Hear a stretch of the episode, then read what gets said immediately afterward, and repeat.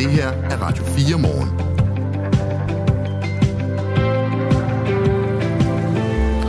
Ifølge palæstinenser på Vestbreden så foregår øh, Israels krig mod Hamas ikke kun i Gazastriben. I Hebron, som er den største by på Vestbreden, der meldes der fra palæstinensisk side, nemlig også om stigende mængder af kontrol, masseanholdelser og vold. Noget den israelske her selv afviser øh, skulle finde sted. Men vi taler her til morgen med freelance-journalist Emil Jørgensen, som har talt med nogle af de palæstinenser, der bor i Hebron, og der altså melder om stigende aggressivitet fra Israels side. Vi taler med Emil Jørgensen om cirka 10 minutter. En øh, ny rapport fra forskningsinstitutionen GEOS har vist, at import og opbevaring af jord er skyld i det jordskred hos virksomheden Nordic Waste, der lige nu truer Allingå og Randers Fjord. Rapporten viser også, at de første tegn på jordskredet allerede kan ses tilbage i 2021. Samtidig så kan vi fortælle her på Radio 4, at Nordic Waste importerede og deponerede meget mere jord sidste år end i 2022. Alt det her skal vi øh, vende med Frida Valbjørn Christensen. Hun er øh, byrådsmedlem i Randers Kommune og advarede faktisk i april sidste år sine kolleger om, at der var en katastrofe på vej. Der blev ikke lyttet. Vi skal tale med hende om, øh, hvordan hun har det med det. Det gør vi om en halv times tid. Du lytter til Radio 4 Morgen, og din værter her til morgen er Anne Philipsen og Michael Robach. Godmorgen. God, godmorgen. Det her er Radio 4 Morgen. Hver eneste dag, der bruger vagtlæger øh, mobilkameraer til at undersøge, om patienterne er så syge, at de har brug for behandling. Spørgsmålet er jo så, om man overhovedet kan regne med, at virkeligheden bliver gengivet korrekt, når man altså laver en konsultation via en videooptagelse fra en mobiltelefon. Her i Radio 4 Morgen, der har vi fortalt om flere tilfælde, hvor en videokonsultation har haft en afgørende betydning for, om patienter har fået tilbudt lægehjælp. For eksempel i 37-årige Johan Martin Nielsens sag. Han døde af blodforgiftning under et døgn efter den her videokonsultation. Nu kan jeg godt se, at du er på vej. Det er fint. Prøv lige at gætte godt op. Så kan kigge dig ind i munden. Hovedet tilbage. For at sige ja. Ah, ja, det er fint det er godt. Vi har faktisk ikke set den her videooptagelse, fordi det er sådan, at video Optagelserne fra lægevagten bliver ikke gemt, men vagtlægen skrev efterfølgende i journalen, at Johan Martin Nielsen havde pæne farver, noget som hans øh, efterladte forlovede ikke er enig i. Hun sad øh, ved hans side, da den her konstitution fandt sted. Der er flere lyttere, der har skrevet til os øh, og spurgt, om farven egentlig overhovedet bliver gengivet korrekt, når man ser sådan en videokonsultation. Øh, det var blandt andet også, da vi øh, talte med øh, Johan Martin Nielsens forlovede øh, i går i Radio 4 Morgen. Elisabeth skrev ind på 1424, video kan vel have forskellige farvefiltre, så farverne kan ændres en smule. Og der var også en, der skrev, at farver over video afhænger jo af kameraets setup, så man kan ikke være sikker på, at det, der ses, er farveægte. Godmorgen, John G. Pedersen. Godmorgen. Du er IT-ekspert og chefredaktør på mediet meremobil.dk, og derfor skal vi altså også øh, tale med dig om lige præcis det her. Du har testet og anmeldt mobiler og deres kameraer, lige så længe der har været indbygget kameraer i mobiltelefoner. Hvad siger du til de henvendelser, vi har fået, altså de sms'er, jeg læst op her, om at farver ikke nødvendigvis bliver gengivet korrekt på en videooptagelse fra et mobilkamera? Jamen det er faktisk en øh, fuldstændig korrekt fremstilling, at øh, vi er i en tid, hvor vi ikke kan regne med, at øh, det, som kameraet ser og gengiver, er det, som er virkeligheden. Fordi en af årsagerne til, at vi, vi står der i dag, det er, at når du køber en telefon, så vil du gerne have at øh, din telefon den laver en lækker video, eller den tager nogle flotte billeder. Og et sted, en måde at komme derhen på, det er ved, at man i softwaren, øh, i de algoritmer, der bliver brugt i kameraerne, optimere digitalt for at gøre det så lækkert som muligt. Altså det her det er jo en konkurrence mellem mobilproducenterne om at lave øh, den oplevelse af et kamera, der er den absolut bedste for forbrugeren, og ikke nødvendigvis den fototeknisk mest korrekte gengivelse. Og det er derfor, vi ser, at øh, der kan være øh, forskel på det, som øjet ser, og det, som øh, telefonen ser. Men ikke desto mindre, så er det jo det, telefonen ser, som lægen også ser, når man laver de her videokonsultationer. Øh, det er noget, som også Radio 4 undersøger har set nærmere på i den podcast, der hedder Intet at se. Det er også herfra, at klippet med Johan Martin Nielsen, som vi hørte fra øh, lige før, stammer fra. Du udtaler i den her podcast, at du faktisk ikke vil være tryg ved, at der blev vurderet en patients hudfarve på en videokonsultation. Hvorfor ikke? Jamen, det er fordi, der er så mange øh, faldgrupper i det her, som øh, man kan komme ud for. Altså en ting er, som jeg sagde før, øh, selve mobilkameraet, og hvordan at den øh, vælger at, øh, at, at fremstille farverne og, og billedet. Øh, så er der streamingkvaliteten, altså hvor god er øh, den øh, videostream, som vi ser, lige så vel som vi to taler sammen nu, øh, hvor god er den stream, vi har på lyd, det vil også påvirke øh, din oplevelse af, hvad jeg siger. Du vil måske misforstå noget.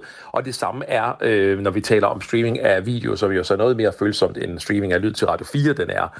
Øh, vi har skærmkalibrering hos lægen, altså hvordan er den skærm justeret, som øh, lægen sidder og, og kigger på, som øh, en af altså nogle af tingene. Og så derudover, som øh, lytteren også nævner her, øh, der kan jo være slået filtre til, og, og der, kan, der kan være alt muligt øh, i, i det her. Så det er ikke bare lige. Den sag med Johan Martin Nielsen, som vi omtalte helt i starten, det er ikke den eneste, hvor videoopkald har haft en afgørende betydning. Øh, I en anden afgjort klagesag, der har en vagtlæge fået kritik. Han overså en misfagning på en gravid kvindes ben. En misfagning, som var symptom på en blodprop. Må vi så lige se på dit ben? Ja. Jeg kan i hvert fald se huden heroppe. Den er, den er mere rød. Men det ser sgu på ingen måde alarmerende ud, Mette. Nej, Nej. jeg har bare rigtig ondt. Ja, sådan lød altså lydsiden af den her videokonsultation i den øh, gravide kvindes tilfælde. John G. Pedersen er stadig med os, IT-ekspert og chefredaktør på øh, mediet meremobil.dk, som vi altså taler med, fordi du øh, kan forklare os også, hvad det er, der sker med farverne, når man øh, ser øh, gennem et kamera. Du har også øh, været inde på nu her, at lysforhold er noget af det, der påvirker billedet på en video. Helt konkret, hvordan kan lyset være med til at forandre det billede, vi ser i forhold til, hvordan virkeligheden er? Jamen, den video, som I øh, afspiller lyden fra her, er et super godt eksempel på, at øh, der står en kvinde, øh, hvis som husker det, på et, et badeværelse, øh, hvor lyset kommer fra noget kunstigt lys. Og øh, det er en af de øh, andre faldgrupper, vi har i det her. Altså, at den toning, der er i lyset fra den ene lampe på badeværelset, kan være anderledes end det, den anden dampe på badeværelset har, og det, som der kommer ind igennem et eventuelt vindue, hvis det nu var i, i dagstiverne eller om sommeren. Og øh, telefonen vil hele tiden forsøge at korrigere for, øh, for de der forskellige øh, lysindfald, der er, altså de farver, som lyset har. Og så vil den forsøge at skabe det, den tror er den bedst mulige hvidbalance, altså den bedst mulige gengivelse af hvid, hvis vi lige ser bort fra det, jeg talte om før, nemlig telefonens øvrige algoritmer og øh, øh, processering af billedet. Altså, nu er vi helt nede på at, at tale om grundbilledet, altså hvordan er øh, hvidbalancen, hvordan fremstår de hvide farver. Øhm, og det er langt fra altid, at en, øh, en telefon gengiver det her korrekt. Øh, det er faktisk i de, i de fleste tilfælde, at den ikke gør, øh, som jeg oplever det. Øh, hvis du prøver at tage din øh, telefon og optager en video, og så går for eksempel fra udenfor til indenfor, og i, gennem, forskellige rum i dit hus, så vil du opleve, at øh, billedet det ændrer sig i farverne undervejs, mens du gør det. Og det er fordi, den forsøger at korrigere, øh, øh, korrigere billedet, som, øh, som, hvad hedder det, som, som man ser. Og, og det, øh, det, det, det gør bare, at de farver, som der kommer ud af det her, jamen de er ikke retvisende. Så, så den øh, røde farve, som patienten siger er rød, men den fremstår måske mindre rød hos lægen, fordi at kameraet har forsøgt at nedtone de røde farver, fordi den måske synes, at der er for meget rødt i et billede. Øh, og, og, og så fremdeles, hvis, hvis du øh, øh, ja, i, de, i de her forskellige lyssituationer, så, så vil der være de her korrektioner fra kameraet, som, øh, som ikke er retvisende. De her videokonsultationer i lægevagten er jo noget, vi alle sammen kan blive bedt om at, at tage i brug, hvis vi ringer ind og har brug for hjælp fra en lægevagt. Det er egentlig noget, der blev indført under coronapandemien for at undgå smittespredning, men det er også noget, som er blevet ved med at blive brugt. Øh, men det er også for at sige, at det er jo et ret nyt redskab for vagtlægerne, det her. Efter øh, samfundet blev genåbnet efter corona, så er brugen af videokonsultationer faktisk kun steget. Johan Martin Nielsens videokonsultation, som vi hørte fra før, det er kun en af 190.000, der blev gennemført i lægevagten og hos 1813 i bare første halvdel af sidste år.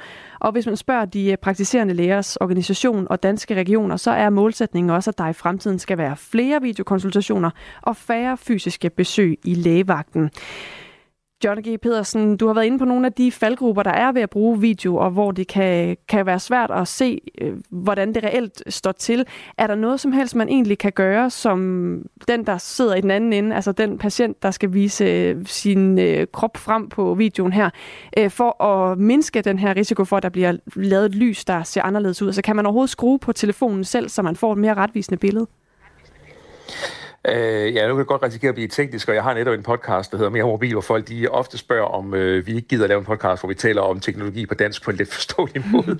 og, og jeg kan sagt selvfølgelig, at det her det er, det er kompliceret, så nu skal jeg altså holde, holde fast i, i, i bordkanten.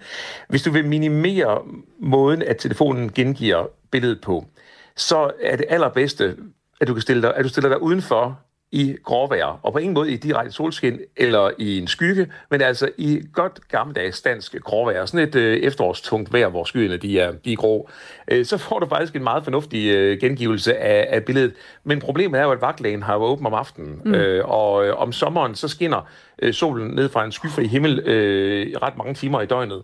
Øh, og hvis du stiller dig ud i solen, så bliver farverne for alvor mærkelige. Stiller du dig i skyggen og har et, øh, et, et lysindkast fra solen ind mod skyggen, så bliver det også mærkeligt. Så, så øh, det er sådan lidt om, øh, om lysforholdene, som jo i, i praktisk talt ikke er, øh, er mulige at, at gengive for, eller at gøre for almindelige patienter, som står og er syge og ringer til, til lægevagten. Øh, du kan ikke justere på noget i øh, selve kamera-appen. Altså jo, selvfølgelig skal du sørge for, at der ikke er nogen filtre osv., men den opkaldsfunktion, som øh, lægevagten bruger, uden jeg kender de detaljer, øh, der vil jeg dog sige, at øh, der kan du ikke begynde at justere på en masse ting. Det er sådan ret en til en, men, men den griber jo fat i telefonens grundlæggende kamera-hardware, og så er ned til, hvor, hvor god er den kamera-hardware, som er i telefonen. Og der skal det siges, at det ikke er nødvendigvis telefonens egen kamera-app, at øh, der bliver anvendt her, de, øh, altså den, den avancerede med alle funktionerne, som man ser. Det kan godt være en, øh, uden jeg kender systemet helt korrekt som sagt, øh, det kan godt være en kamerafunktion, som er indbygget i det opkaldssystem, eller den app, eller hvad det måtte være, at den, som kalder op bruger. Øh, det er det fænomen, at, at mange vil opleve på Instagram for eksempel, at hvis I tager et billede med øh, med kameraet inde i Instagram, så bliver det ikke nødvendigvis så godt, hvis jeg tager et billede med telefonens almindelige kamera-app og uploader billedet til, til kameraet bagefter, eller til, til, til Instagram bagefter. Øh, så, øh, så, så, så ja, man er virkelig på den, men altså øh, som patient skal man nok sørge for at stå et sted, hvor der er rigeligt med lys, og øh, hvor man forsøger ikke at for meget, alt for meget forskelligt lys. Altså, så man ligesom forsøger at stå et sted, hvor, hvor, hvor, hvor tingene er godt, øh, er godt belyst fra forskellige sider. Men igen, det kan jo være en svær situation, hvis du simpelthen står med, med børn, der har feber og øh, har det rigtig dårligt, at man skal til at tænde en hel masse lys øh, omkring. Men det er altså nødvendigt for at, øh, at få et godt billede for lys af det her sammenhæng, den vigtigste faktor til at i mindst at prøve at få et, øh, et fornuftigt billede. Vi taler med John G. Pedersen, der er IT-ekspert og chefredaktør på mediet meremobil.dk. Du har fået en sms, der er en, der skriver helt kort. Det lyder som om, det er mest trygt at sige, at man ikke har en telefon med kamera. Vil du egentlig selv sige det? øh, jeg synes faktisk, at øh, det her, det der konsultationsmetode her, den er, den er rigtig, rigtig god til mange ting, for det vil uden tvivl spare lægevagten og også patienter for rigtig lang tid, øh, hvor man øh, skal sidde og, og kukulure i, i lægevagten. Øh, vi har selv prøvet det mange gange med, med vores børn, og det er, det er skønt at tale med en, med en læge, der kan se barnet og vurdere sådan en almen tilstand, øh, Øh, uden man behøver at, at køre der ud. Men at det drejer sig om, at man har nogle farveforskelle. Man skal kigge ned i halsen på folk, øh, eller ind i munden på folk, for at se, om de har halsbetændelse, eller noget andet tilsvarende, så, så vil jeg nok øh, være meget varsom med at, at bruge den her funktion øh, og i hvert fald stille sig kritisk over for, for det, som lægen ser, hvis man føler, at lægen siger, nå nej, men det, det virker ikke til at være noget, og man kan selv se, at øh, barnets øh, øh, hals, den er ildende rød, mens lægen siger, nej, nej, nej, det kan vi ikke regne med. Altså, så, så, hvad hedder det, så vil jeg nok øh, stille mig kritisk og lige ringe op igen og se, om man ikke kunne få fat i en anden af de læger, der er på vagt, øh, og tage den derfra. Øh, jeg, synes, jeg synes, det ville være ærgerligt, hvis det her system det blev øh, nedlagt, fordi at der har været de her øh, kedelige sager. Det her, det handler om, at øh, især lægerne i deres øh, arbejde skal være øh, bedre uddannet i, hvordan de bruger teknologien, og hvordan de vejleder folk, og så skal der være en absolut do's and don'ts liste over, hvad er det, de kan vurdere på et kamera, og hvad kan de ikke vurdere. Og alene bare lytte til det her interview her, og til jeres ellers udmærkede øh, podcast, øh, så tror jeg, at lærerne allerede der vil være klædt rigtig godt på til at tænke, nå ja, okay, der er altså lige nogle ting her, vi skal være opmærksom på. Og jeg har fuld respekt for, at lærerne ikke er IT-eksperter, øh, men altså er faglige på deres område. Det sagde altså John G. Peter, Pedersen, der er IT-ekspert. Tak fordi du var med. Det var så lidt. Og chefredaktør på mediet meremobil.dk. Og vi kommer til at tale med lige præcis øh, nogle af dem, der uddanner læger, også til de her videokonsultationer. Øh, en øh, lektor i patientkommunikation på SDU er med os øh, lidt over 8 her til morgen. Desuden så kan du også høre Radio 4 Undersøgers podcast, som folder hele den her problematik ud. Det var også den, John G. Pedersen lige nævnte her. Den hedder Intet at se. Det skal du bare søge på, der hvor du finder dine podcasts. Klokken er 20 minutter over syv. Man skal forestille sig sådan et typisk norsk landskab med små fjeldtoppe og får og geder og den slags.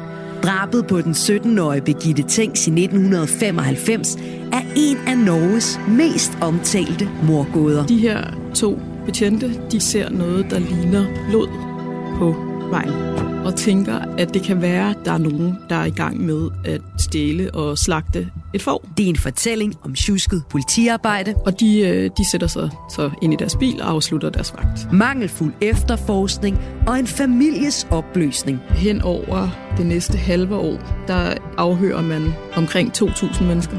Lyt med, når Krimiland gennemgår den endnu uopklarede morsag. Du finder det i Radio 4's app, eller der, hvor du lytter til podcast. Radio 4. Ikke så forudsigelig.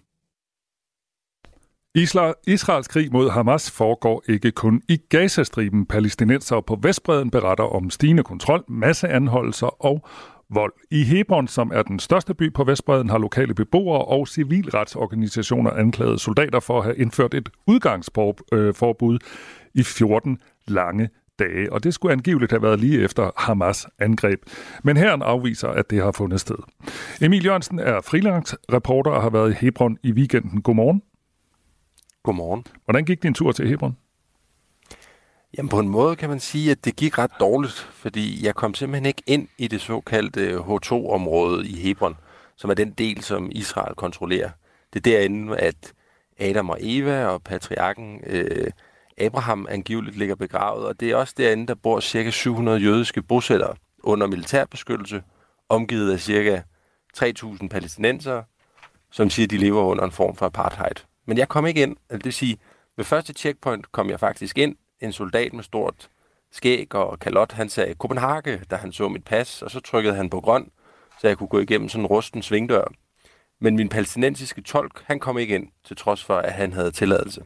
Så prøvede vi en anden checkpoint, hvor han kom ind, men jeg ikke kom ind. Jeg fik besked på, at jeg ikke kom ind uden et israelsk pressekort. Så på den måde gik missionen dårligt, men det gav også et form for indblik i, hvad det er for en kontrol, palæstinenserne lever under i det her område. Og det lykkedes os og så også alligevel at tale med nogle lokale beboere på vej ind og ud af det her H2-område. Lad os lige prøve at høre med øh, en af dem, du har talt med. Det er en, der hedder Hisham Maraka. Lad os lige høre, hvad han sagde. Honestly, the first week or two weeks, we scared to come to this area because the soldiers at Bet Romano settlement, they on alert, uh, having their weapon, and every car if uh, move, they just trying to shoot. Og det, der bliver sagt her, det er, at de første to uger var vi bange for at være i området, fordi soldaterne her i området er meget på vagt, har våbnene klar og skyder efter biler. Og lige nu der taler jeg med Emil Jørgensen, der er freelance journalist. Udover det, han fortæller her, Emil, hvad fortalte dem, som du snakkede med om situationen på Vestbreden? Jamen, der var flere, der først og fremmest grinte, når jeg fortalte, at hæren afviser, at der har været udgangsforbud. De siger, at i 14 dage, der fik ingen lov til at gå på arbejde, ingen fik lov til at handle dagligvarer, eller sågar gå ud med skrald. Og det er altså i det her såkaldte H2-område, hvor jeg ikke kom ind. Mm. Øhm, flere af dem påstod også, at der den dag i dag stadigvæk er forbud mod, at de må åbne deres butikker. Øhm, hos en mand ved navn Abdel Seider, som bor så tæt omgivet af bosættelser, at de kan lege banke-banke på hinandens vægge, bogstaveligt talt. Øhm, der fik jeg at vide, at hans forretning lå i totalt i ruiner, og at han i to uger ikke havde kunne gå ud, at de jødiske bosættere var blevet mere aggressive, og at hans søns administrative anholdelse var blevet forlænget på grund af krigen. Så sådan over en bred kamp, der hører man historier om, at deres situation er gået fra i forvejen at være presset til at være endnu mere presset. Hvorfor er det her område interessant? Jamen det er det, fordi at Hebron, det er ikke bare Vestbredens største by. Det er også den mest symbolske og den mest omstridte og den, me- den med den mest blodige historie. Og meget af det hænger sammen med, at der som sagt ligger en, en jødisk bosættelse midt inde i byen. Og det betyder helt konkret, at når du går ned igennem de smalle markedsstræder i den gamle bydel, som jeg gjorde her i weekenden, så hænger der så noget net, der ligner nærmest fiskenet hen over hovedet på dig. Fordi bosætterne, de bor over palæstinenserne, og fordi de kaster ting ned i hovedet på dem. Øh, og sådan var det også før den 7. oktober. Men det, der har ændret sig, det er, at bosætterne ifølge palæstinenserne og ifølge nogle af de civilretsorganisationer, jeg har talt med, er blevet mere ekstreme. Og det hører vi om, ikke kun i Hebron, men mange andre steder på Vestbreden også. Den israelske her, som du også lige nævnte, de afviser jo, at de her ting finder sted. Øh, noget, som du også har forholdt nogle af de palæstinenser, du har talt med, blandt andet en, øh, en der hedder Nidal Fahuri, som vi kan lige prøve at høre her øh, sammen med hans tolk. So the IDF keeps saying that there's never been a curfew. طب ما صارش من مرة منع التجول خلونا نفتح ليش ممنوع نفتح If there is really, if the, what they're saying is real, that there was no curfew, why they stop, why they preventing us from open? Why don't they let us open now? Og det, der bliver sagt her, det er, at hvis ikke der var et udgangsforbud, hvorfor stopper de os så, og hvorfor åbner de ikke op? Øh, hver eneste gang, vi taler om den her kon- øh, konflikt, Emil Jørgensen, så bliver vi jo også nødt til at tale om, hvem kan vi stole på, og hvem, hvem kan vi ikke stole på, og, og hvor troværdige er de her mennesker. Hvad kan du egentlig sige om det? Hvordan kan du vide, at vi kan stole på, hvad palæstinenserne siger i Hebron? Det er klart, at palæstinenserne har en klar interesse i at tale problemerne op og stille Israel i et dårligt lys. Men civilretsorganisationer siger det samme, og de har sendt et brev igen og igen til den israelske hær, som herren har svaret på, hvor herren svarer, der er ikke noget udgangsforbud, og der har aldrig været et udgangsforbud. Det brev har advokaterne fra den her organisation, som hedder Association for Civil Rights in Israel, den har de så printet og givet til palæstinenser i Hebron, efter resultatet efter sine har været, at israelske soldater har reddet brevet i stykker, når de har vist det for at komme igennem checkpoints eller for at komme ud. Og jeg stillede, øh, jeg stillede den her Association for Civil Rights det samme spørgsmål hvordan kan I stole på de palæstinenser, som I taler med? Og hun svarede, at det kan de, fordi at det er folk, som de kender, og fordi det er folk, de har relationer til. Hvad er frygten egentlig, der kommer til at ske på Vestbredden? Altså nu er det jo helt forfærdelige scenarier, vi ser øh, i Gazastriben, men, men hvad frygter man egentlig, hvis man bor på Vestbredden, at der kommer til at ske der? Det kommer an på, om man, man ser det med israelske eller palæstinensiske briller. Altså hvis vi skal prøve at tage fra Israels perspektiv, så har angrebet den 7. oktober jo skabt både en udbredt frygt og paranoia, men, men også en beslut, beslutsomhed i landet. Altså en beslutsomhed omkring, at den 7. oktober ikke skal gentage sig. Og derfor så ser vi, at de holder Vestbreden i et jerngreb. Og det er jo også deres egen forklaring. De vil ikke have, at intifada-stemningen skal sprede sig. Og det er heller ikke 100% ubegrundet. Fordi så sent som i sidste uge, der så vi, der blev begået et terrorangreb i en forstad til Tel Aviv, hvor en uskyldige israeler blev dræbt, og mange blev såret, simpelthen fordi, at to palæstinensiske mænd, de kørte ind i menneskemængder i en bil. Og de to gerningsmænd, de kom begge to fra Hebron. Mm. Kenneth Fischer skriver til os på 1424. Efter 7. oktober kan man vel godt forstå, at Israel har været opmærksom på sikkerheden. Kan man ikke godt forstå det? Altså, at der er skærpet sikkerhed og skærpet opmærksomhed, og måske endda også et udgangsforbud efter det her terrorangreb? Det kan man jo sikkert på mange måder godt. Øhm, det, som civilretsorganisationer og det, som palæstinenser, de, de, de nævner her, det er, at det kan komme til at have den modsatte effekt, at man ved at udsætte så mange også uskyldige palæstinenser for, for den her meget, meget skrappe form for kontrol, risikerer at skubbe flere over i armene på mere ekstreme øh, militante grupperinger eller øh, mere radikale tanker. Sådan sagde øh, Emil Jørgensen, der er freelance reporter og altså har været i Hebron. Tak fordi du var med her i Radio 4 morgen. Selv tak. Du lytter til Radio 4. Vi kan lige nå at runde øh, EM-håndbold. Ja, gerne. Der er sådan lidt nyt for Danmark på en måde, og så alligevel ikke. Nå, okay. Nu får du det bare, ikke? en nyhed, men ikke rigtigt. Ja, præcis. Så har jeg solgt den godt. Frankrig er klar til semifinalen, og det, der er ligesom er øh, det vigtige her, det er, det er ikke os, der skal møde dem der. Ah, mm. og de plejer at være vildt gode. Ja, præcis. Så det er sådan nogle, øh, hvis man rigtig gerne vil i finalen, så tænker jeg, så er det meget rart, at man måske kan vente med at møde dem. Måske til finalen. Mm. De skal i hvert fald møde Sverige, Frankrig.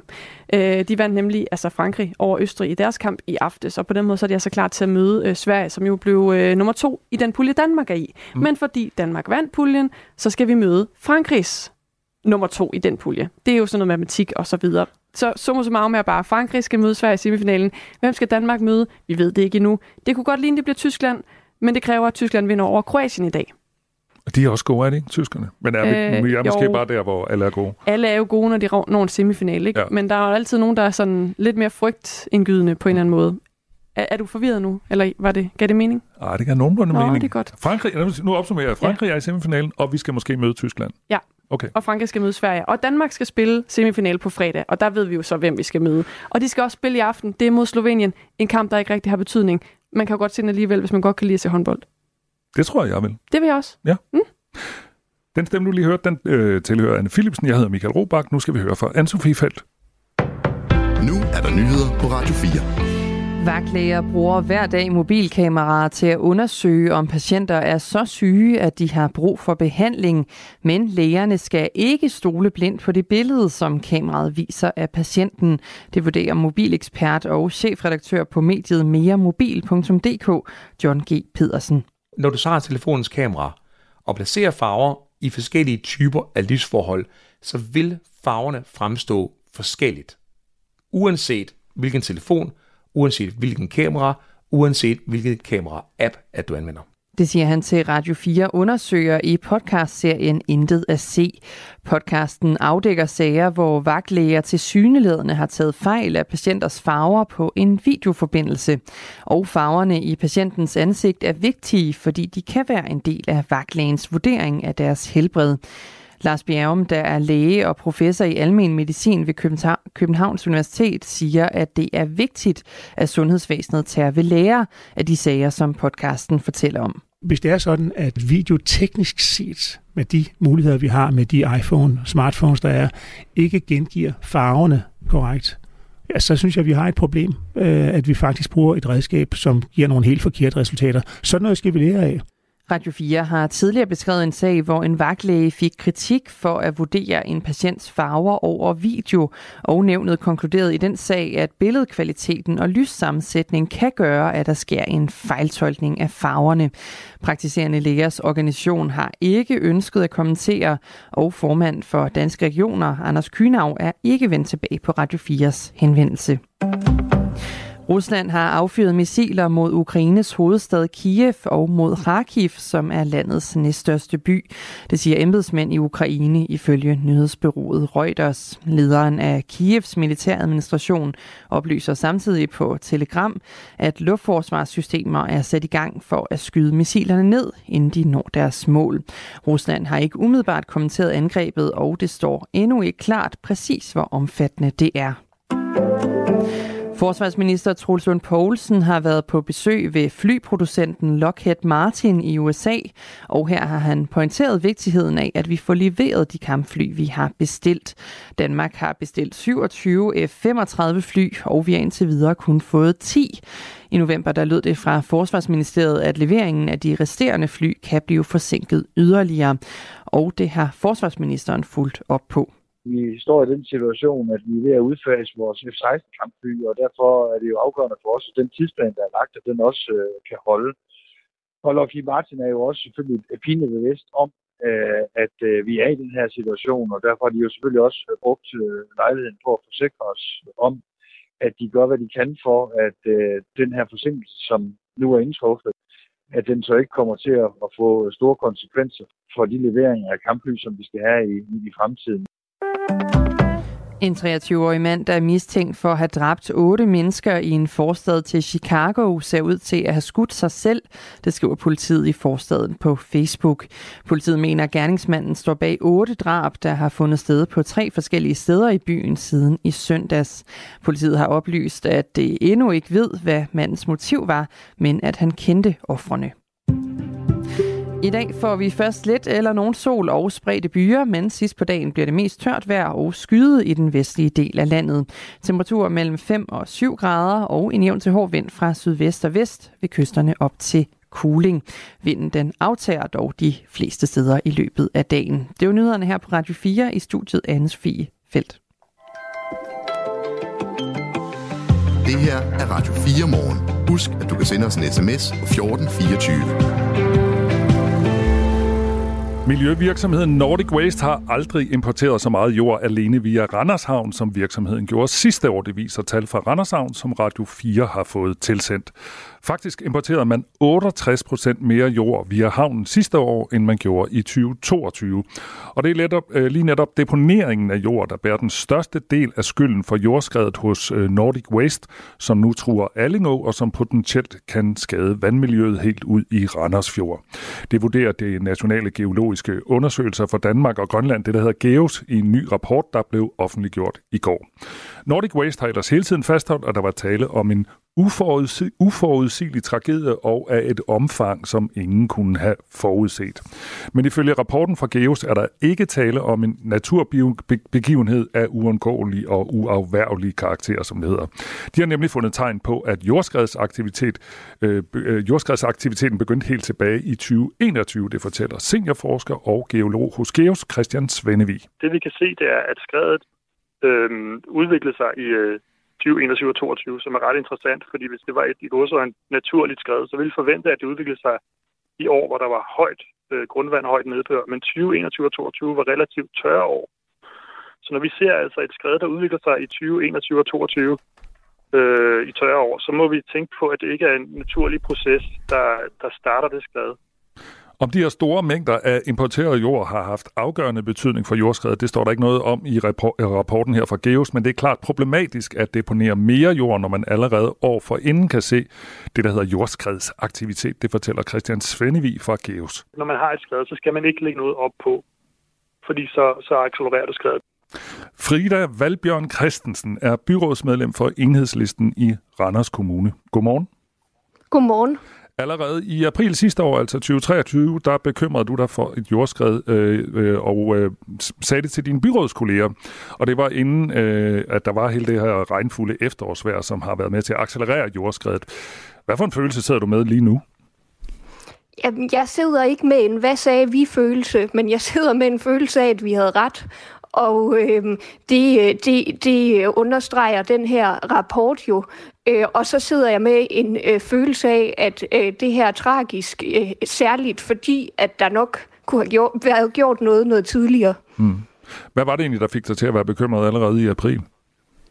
Jamen, vi har været bekymrede siden øh, januar sidste år, øh, hvor at øh, virksomheden havde øh, udslip af overfladevand til Alling Å, og det var faktisk det, der gjorde, at vi begyndte at interessere os meget intenst for det her. Og hvad var det så øh, konkret, hvor du tænkte, mm, det, det er ikke godt det her?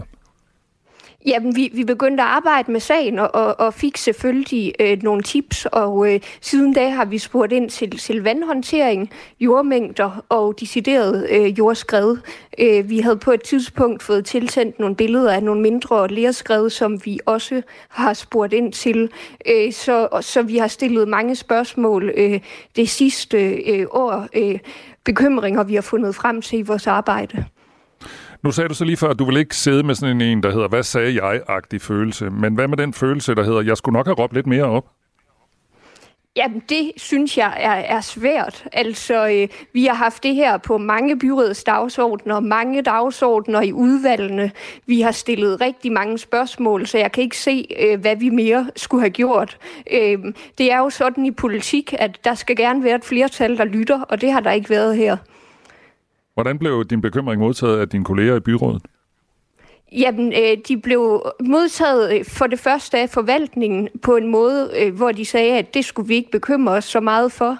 Øhm, og, øh, og det har byrådsflertallet selvfølgelig lyttet til, så jeg er i tvivl om, hvor meget man kan klandre dem for det. Øhm, men, men de modtog det selvfølgelig også på en måde, hvor de sagde, at det behøvede vi ikke bekymre os så meget for. Vi taler med Frida Valbjørn Christensen, som er byrådsmedlem for Enhedslisten i Randers Kommune. Jeg skal lige forstå rigtigt det, du siger. Embedsfolkene i Randers Kommune, de sagde, lad være med at bekymre jer. Vi har i hvert fald ikke fået øh, svar på vores spørgsmål, der sagde, at, at her er der noget, der kunne blive meget kritisk.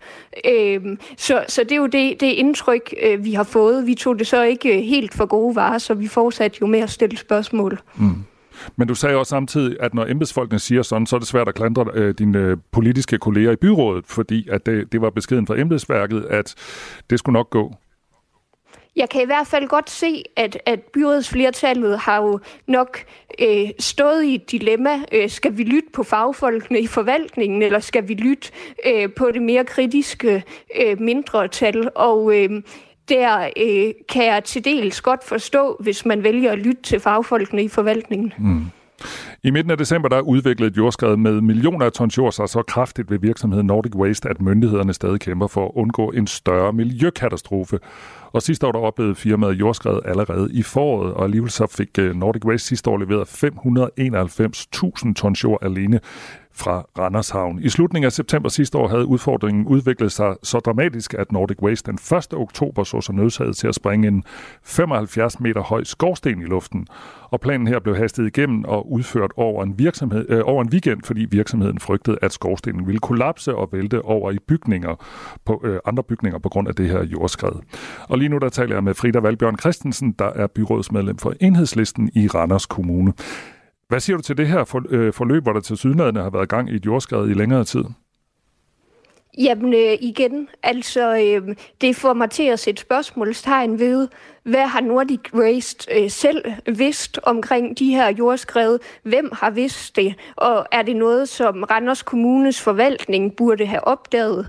Øh, og det er jo alt sammen ting, som øh, vi nu skal forsøge øh, at finde ud af. Og det, derfor er det også øh, for tidligt at gå ud og sige, at Randers Kommune har ikke et ansvar i det her. Øh, det kan vi simpelthen ikke øh, sige nok om endnu. Nå, lad os lige gribe fat i det. Altså, øh, kan man, hvor, hvor, altså nu har vi jo hele landet slår jo hårdt på uh, Torben Østergaard Nielsen, men, men uh, kan vi være sikre på, at uh, Randers Kommune ikke også har snorksovet? Nej, nej, det vil være alt for tidligt at gå klart ud og sige, at, at Randers Kommune ikke har et ansvar. Randers Kommune har en del af tilsynsmyndigheden i forhold til, øh, til Nordic Waste, så derfor så er det selvfølgelig relevant at finde ud af, om man har lavet grundigt nok tilsyn, og øh, om der er noget af det her, som man burde have opdaget på sin tilsyn.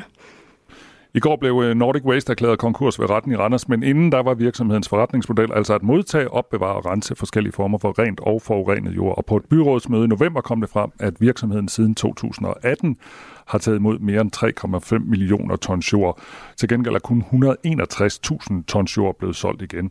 Hvad tænker du, når du hører de her tal i dag? Jamen, øh, det, det første, jeg tænker, det er jo, at Nordic Waste, så den hovedvirksomhed, det er at rense forurenet jord og sende det videre. Og øh, det lyder ikke på de tal til, at, øh, at det så har været det, man i praksis har haft som hovedvirksomhed. Øh, så, så det får mig også til at, at, at stille spørgsmålstegn ved overhold, overholdelse af øh, miljøtilladelser. Øh, og det er jo også sådan noget, som vi rigtig gerne øh, skulle have undersøgt. Mm. Hvad skal det næste skridt være i den her sag? Jamen, øh, det næste skridt er, at nu der er byrådsmøde på mandag. Vi er nogen, der har et forslag på om, om undersøgelse af overholdelse af miljøtilladelser. Øh, og, øh, og så må vi jo øh, gå frem i, i det tempo, som, som flertallet øh, tillader det. Men vi er i hvert fald en gruppe, som bliver ved med at, at være kritiske, og som bliver ved med at spørge ind til den her sag. Tak skal du have, Frida Valbjørn Christensen, byrådsmedlem for Enhedslisten i Randers Kommune. Selv tak. Og vi har kontaktet ledelsen i det nu øh, konkursrente firma Nordic Waste, men de har ikke ønsket at stille op til interview. Og hvis du, der lytter med, har lyst til at dykke ned i den her sag om Nordic Waste, så kan du lytte til vores podcast, der hedder Fokus. Her kan du også høre, at jordskredene hos øh, Nordic Waste begyndte længe før katastrofen i december, og de ansatte jokede med, at det vil ende helt galt. Du kan få hele historien i vores podcast Fokus, som du finder i Radio 4's app, eller der, hvor du ellers lytter til din podcast.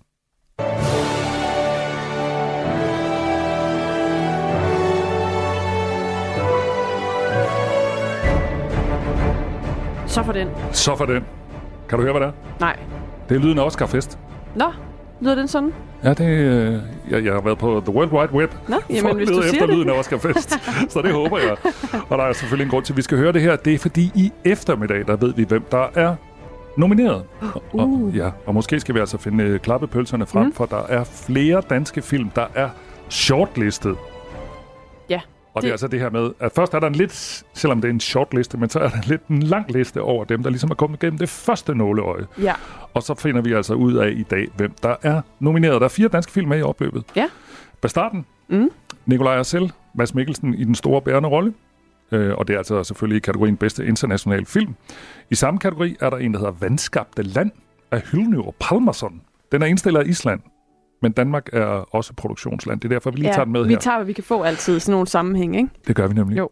Øh, så er der også øh, en dokumentarfilm, som er nomineret. Den er lavet af en kvinde, der hedder Lea Glob. Den hedder Apollonia Apollonia, og den handler om den dansk-franske kunstner Apollonia Sokol. Og så er der også en, der hedder Ridder Lykke. Den er instrueret af Lasse Lyskær Nord og handler om to mænd, der på forskellig vis sørger over dødsfald, og det er i kategorien live action kortfilm. Det er øh, spændende, om der er nogen af dem, der kommer igennem nålåret. Det er jo virkelig en proces altid med liste, og så lidt, lidt en anden liste, og så til sidst nomineret. Lige præcis. Ja. Og, og sidste gang Danmark vandt en Oscar, mm. det var i 2021, hvor uh, Thomas Winterberg vandt med filmen Druk. Ja, den husker vi Den husker alle vi. sammen. Og der er faktisk flere, der har vundet.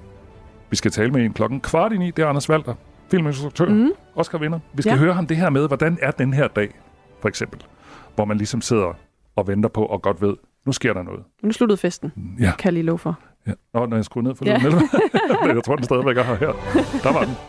Ja, det var lidt hurtigt at skrue ned. Men vi skal tale med Anders Valder om ja. sådan en ventedag, som det bliver for de her mennesker, der er bag de her danske film. De kommer helt sikkert til at sidde hele dagen og tænke, uh, er min film med, eller er den ikke med?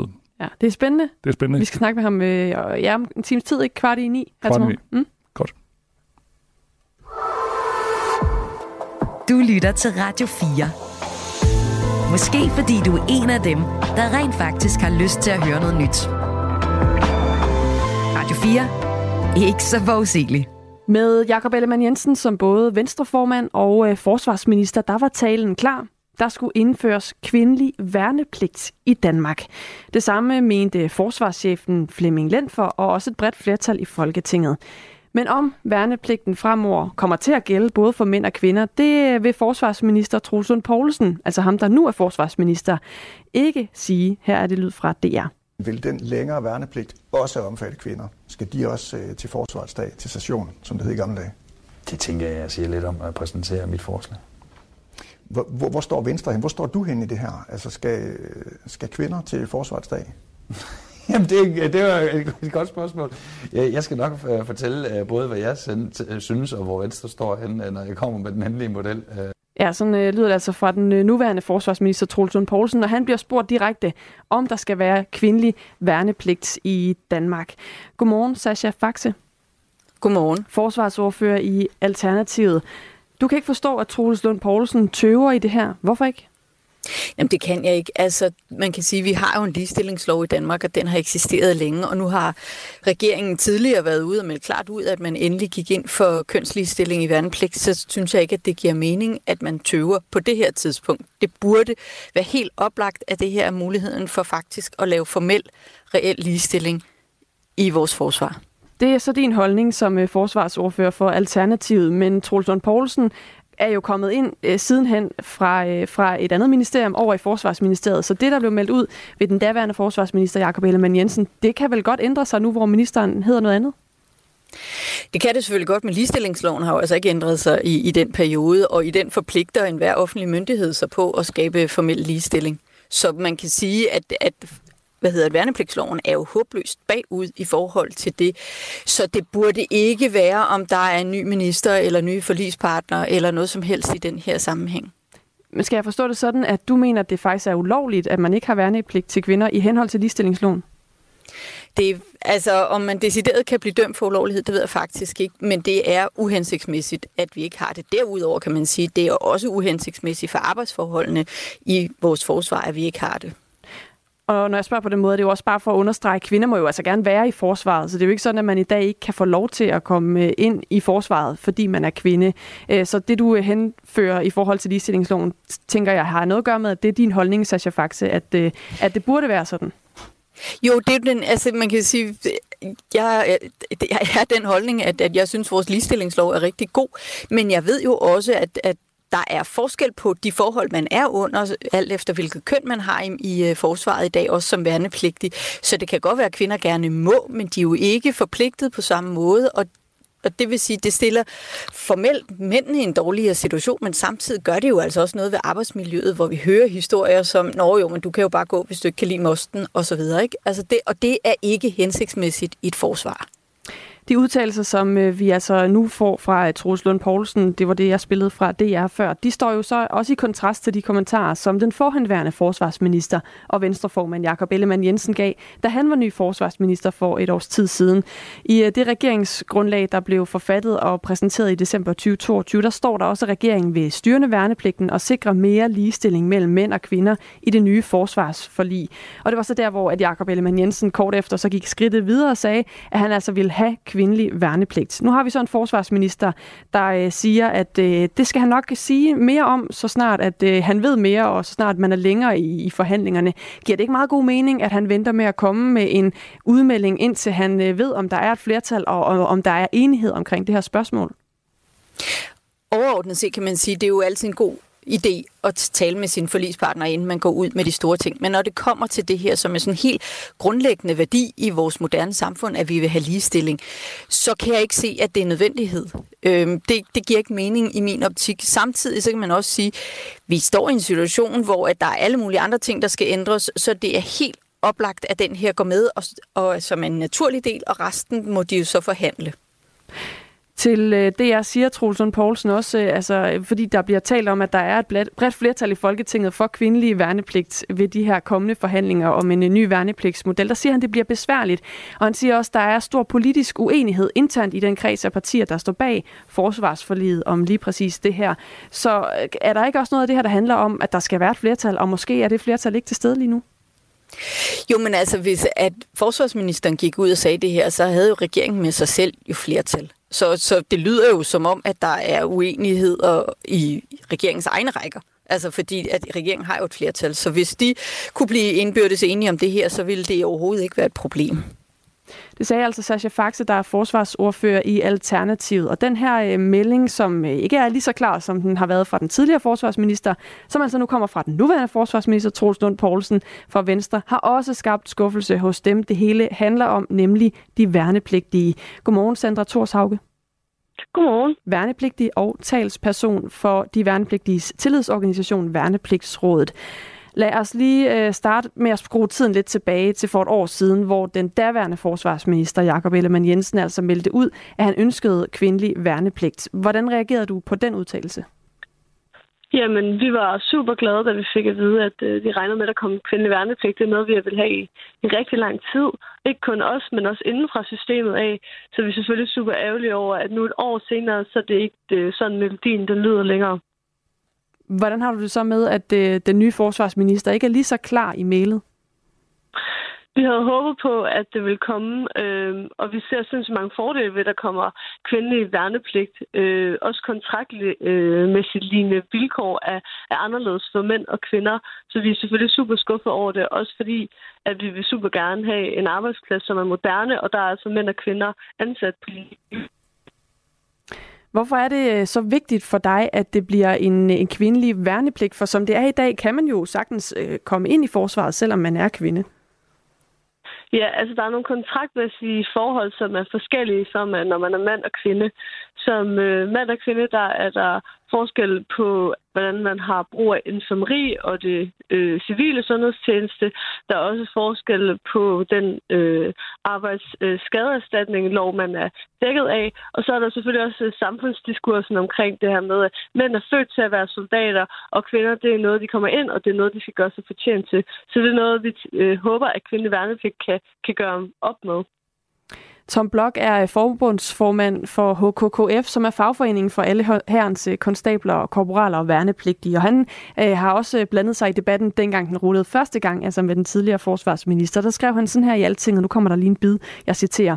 Mange kvinder og mænd oplever under deres værnepligt, at forsvaret ikke er en attraktiv arbejdsplads, når det gælder udvikling og løn. Og dem, der alligevel giver det en chance og fortsætter, bliver sjældent mere end to år som konstabler, inden de også forlader forsvaret med samme begrundelse. Det problem løser vi ikke ved, at flere mænd og kvinder tvinges ind i længere tid, når det eneste, vi kan give dem, er lige dårlige vilkår og ledelse, og en lyst til at smutte, så snart værnepligten er overstået, skrev altså Tom Blok, mm. da, da den her debat rullede første gang. Det han jo siger er, at han ikke mener, at den kvindelige værnepligt vil løse de problemer, som forsvaret har. Hvad synes du om, øh, om den, det synspunkt? Altså, det er, det er jeg uenig i. Også fordi der er forskel på, når man er videre systemet, og så når man er, er værnepligtig. Og de snakker også om, at de har tænkt sig at lave værnepligten om, og derfor så er det også det største hul for, at vi kan få skabt øh, ligestilling inden for forsvaret. Det vil være et kæmpe skridt for, for større ligestilling i Danmark, fordi det er så stor en organisation. Øh, så det er jo egentlig med ikke kan være en stor del af det, fordi hvis vi også får flere kvinder ind til at se, hvor fed en arbejdsplads forsvaret er, så vil de også gerne fortsætte inden for rammerne. Hvad håber du på, der kommer til at ske i den her sag nu, altså øh, hvor der jo også skal forhandles mere konkret om det her politisk? Jeg håber, at regeringen og forligskredsen bliver enige om at indføre kvindelig værnepligt, fordi det er svært at øh, for øget ligestilling øh, med den model, de har snakket om lige nu, med at de gerne vil have flere værnepligtige og længere værnepligtige, uden at de indfører kvindelig værnepligt. Fordi at hvis den bliver længere, så vil, har de selv forudset, at øh, frivillighedsgraden den vil falde, og så er det kun mænd, der bliver indkaldt, og ikke kvinder. Og så vil ligestilling ikke blive øget. Så derfor så er kvindelig værnepligt vejen til en øget ligestilling i værnepligten lød det altså fra Sandra Torshauge, der er øh, værnepligtig og talsperson for de værnepligtiges tillidsorganisation Værnepligtsrådet. Vi har også ragt ud til øh, Forsvarsministeriet og øh, bedt om en kommentar fra Forsvarsminister Troels Lund Poulsen. De er ikke vendt tilbage nu, men altså, morgen er ung. Morgen er, morgen er ung. Den er lige præcis 5 minutter i 8. Det her er Radio 4 morgen. Husk, at du kan sende os en sms 1424.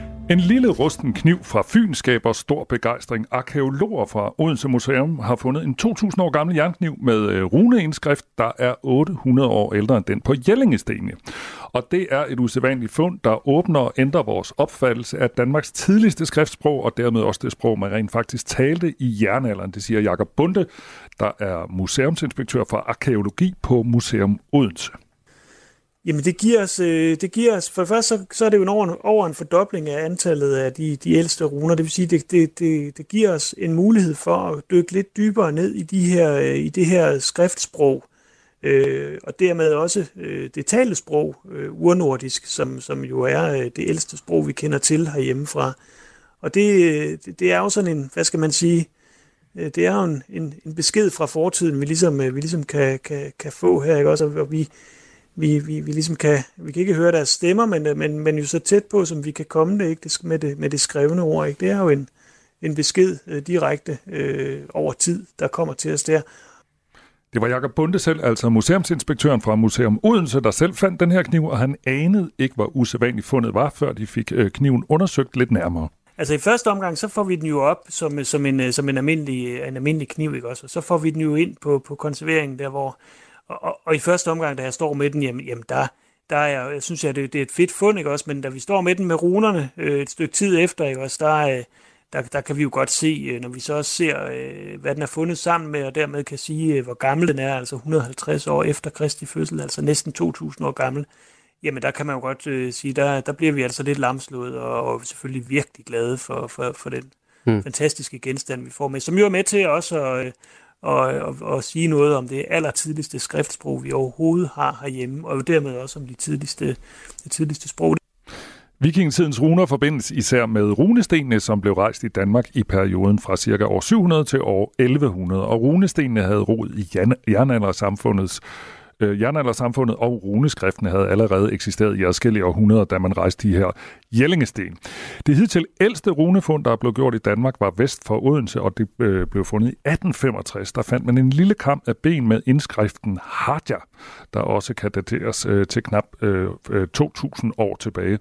Og nu er der altså fundet et fund til på Fyn, og faktisk ikke særlig langt fra det fund fra 1865. De er jo lige gamle, de to, og det er de to ældste runeskrifter, vi, vi har herhjemme, og det der er jo selvfølgelig rigtig, rigtig sjovt og pudsigt, øh, det er, at de begge to er fundet på Fyn, og faktisk kun med 15 km øh, afstand imellem hinanden. Øhm, jeg vil sige, den runeskrift, vi har her, som, som Lisbeth Imer har, har tolket, jamen der står øh, ikke Haja, som der gør på Vimusekampen, men derimod Hirila.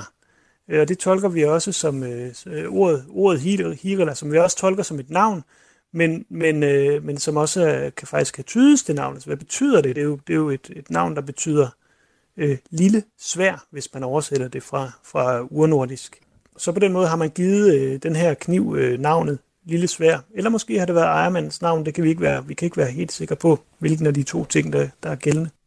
Og det her fund det bringer os altså et, et halvstort skridt frem til at bedre forstå, hvem vi var engang. Det siger Jakob Bunde, som altså er museumsinspektør for øh, det, der hedder arkeologi på Museum Odense. Det, det, det bringer os i hvert fald videre i forhold til at kunne komme endnu tættere på de mennesker, der har levet dengang. Og det er i virkeligheden, at det er jo meget det, arkeologi handler om. Ikke? Også det, er jo, det er jo forståelsen af de mennesker, der levede for de her mange tusind år siden, som jo, som jo øh, i virkeligheden er mennesker, som, som du og jeg, ikke, de levede bare i en, i en anden tid. Og det er jo den her forståelse af mennesket og det samfund, vi prøver på at, øh, at forstå, også så vi kan forstå nutiden. Altså det er på den måde, man ligesom skal, skal, skal koble tingene sammen på en eller anden måde. Ikke? Og runerne på den her lille rustne kniv, de blev tydet i samarbejde med Nationalmuseet, og ham vi hørt her igennem det her indslag, det var Jakob Bunde, som altså er museumsinspektør på Museum Odense. Du lytter til Radio 4 morgen. Videokonsultationer bliver brugt øh, i tusindvis i lægevagten og hos 1813 hver eneste dag, men det er også en meget ny ting, og det betyder også, at der faktisk kun er et sted i landet, hvor medicinstuderende bliver introduceret til, hvordan man egentlig kan bruge video. Hvordan de gør det, det skal vi øh, se nærmere på om en 5-7 minutters tid, hvor vi taler med en lektor i patientkommunikation. Lige nu der er klokken 8. Du har lyttet til en podcast fra Radio 4. Find flere episoder i vores app, eller der, hvor du lytter til podcast. Radio 4. Ikke så forudsigeligt.